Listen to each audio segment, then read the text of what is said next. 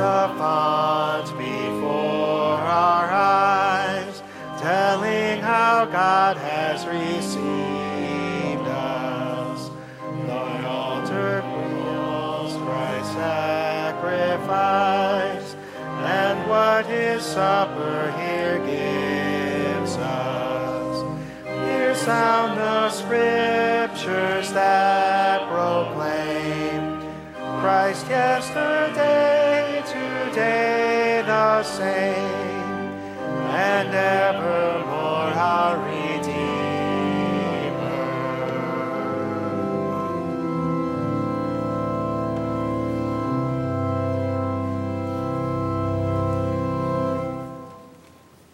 Grace, mercy, and peace be to you from God our Father and our Lord and Savior Jesus Christ.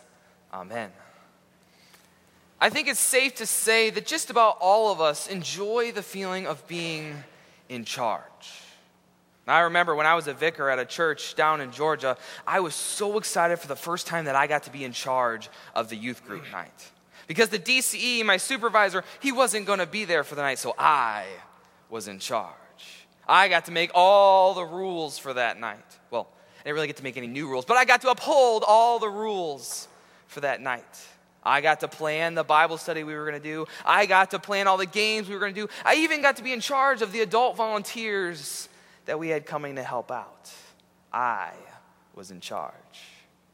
Needless to say, I didn't think about the fact that I was also in charge if we had any incident, whether it be a discipline or medical incident. I was just excited because I was in charge. I was the boss, the chief, the head honcho. As the saying goes, I was large and in charge.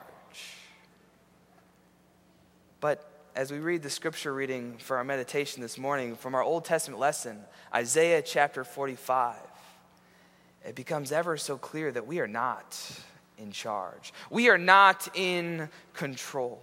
Now, yes, we have our different roles and our functions, and we have uh, amounts of free will here in this earth, here and now, but ultimately, we are not in control at all. Ultimately, God is in control.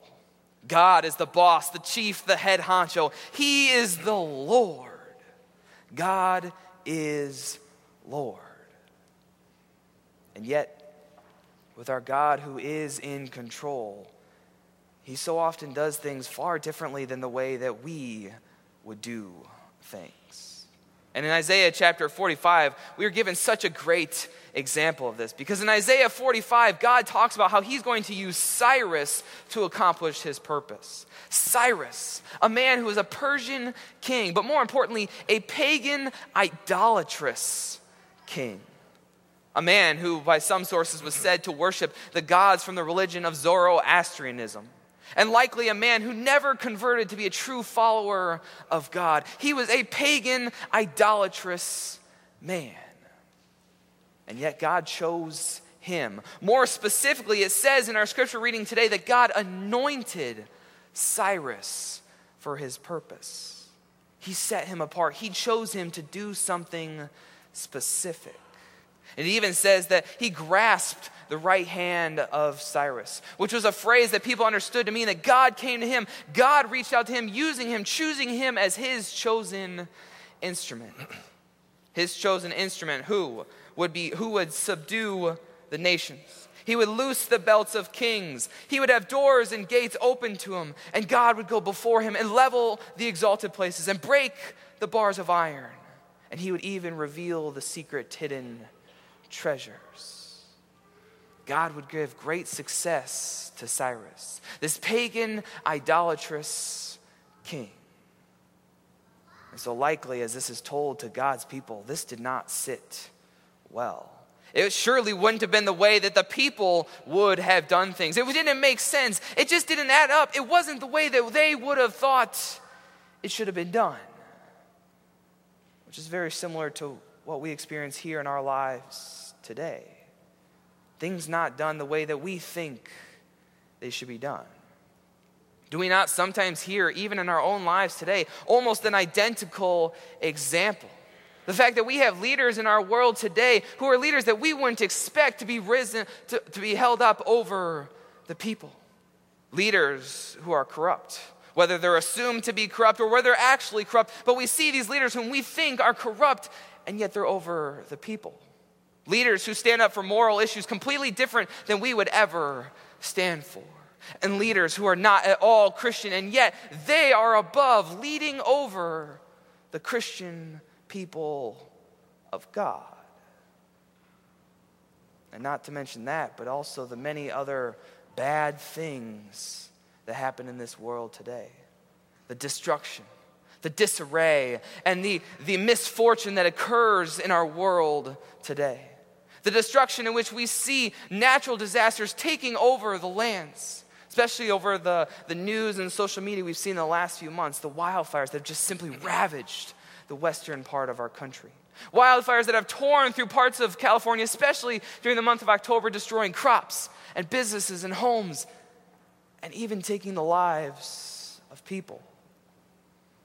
Or the disarray that we see in the relationships around us. The relationships, like between a husband and wife, they're instead filled with miscommunication, improperly communicated expectations, and even lustful unfaithfulness or the misfortune we see, like those, that in the lives of those whom we love, like someone who hurts themselves on the job. And now they have to have surgery, not just surgery anytime, but surgery immediately that will put them out from work. And they're wondering how are they going to provide for their daily needs for their family. These and the many other things that we experience here and now in this world that lead us to lack of peace or lack of comfort to suffering and heartache. Leading us to ask questions, leading us to wonder why these things are happening, how they're happening, and how certainly they can be happening in this way. Not exactly the way that we think they should be done. And yet, if God can use a pagan, idolatrous king to accomplish his purpose, can he not use so many other things in this world to accomplish his purpose? Can he not use the smallest and simplest of creatures in this world to accomplish his purpose? Can he not use some of the leaders in our world today to accomplish his purpose? Can he not use some of the greatest and the worst experiences in our life to accomplish his purpose? His good purpose. Because the truth of our scripture reading today is that God is Lord. God is in control. There is none besides him. There is no other. He is Lord. And Lord, not just over the kings and rulers of this world, but Lord, over the entire creation, over this world and the world to come, over the physical and over the spiritual, over the left hand kingdom and the right hand kingdom. He is Lord.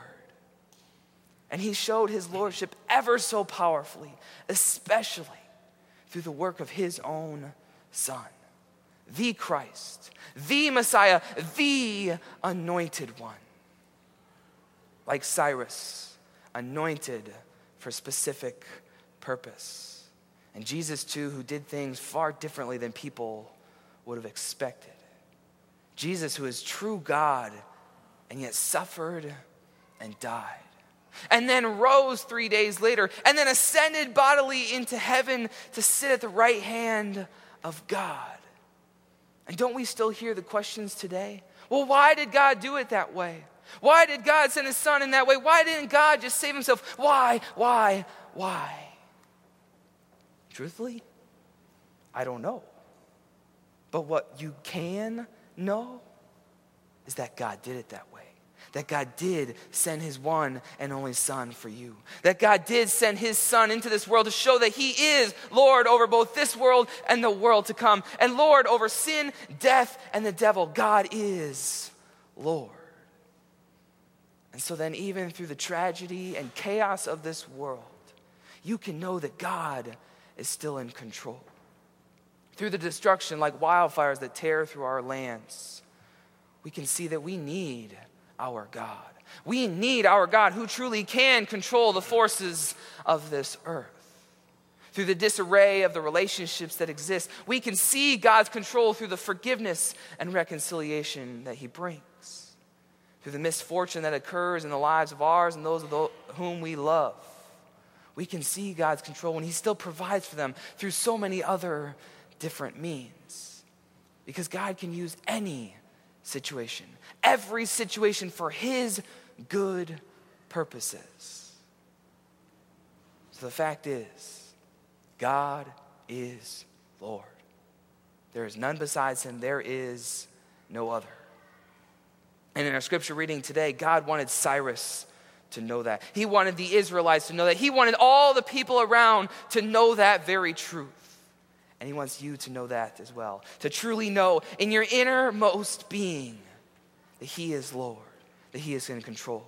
And not just you, but all believers in all of creation. He wants them to know that He is Lord. There is none besides Him, there is no other. Amen. And now may the peace of God, which passes all understanding, guard your hearts and minds in Christ Jesus our Lord. Amen. Amen.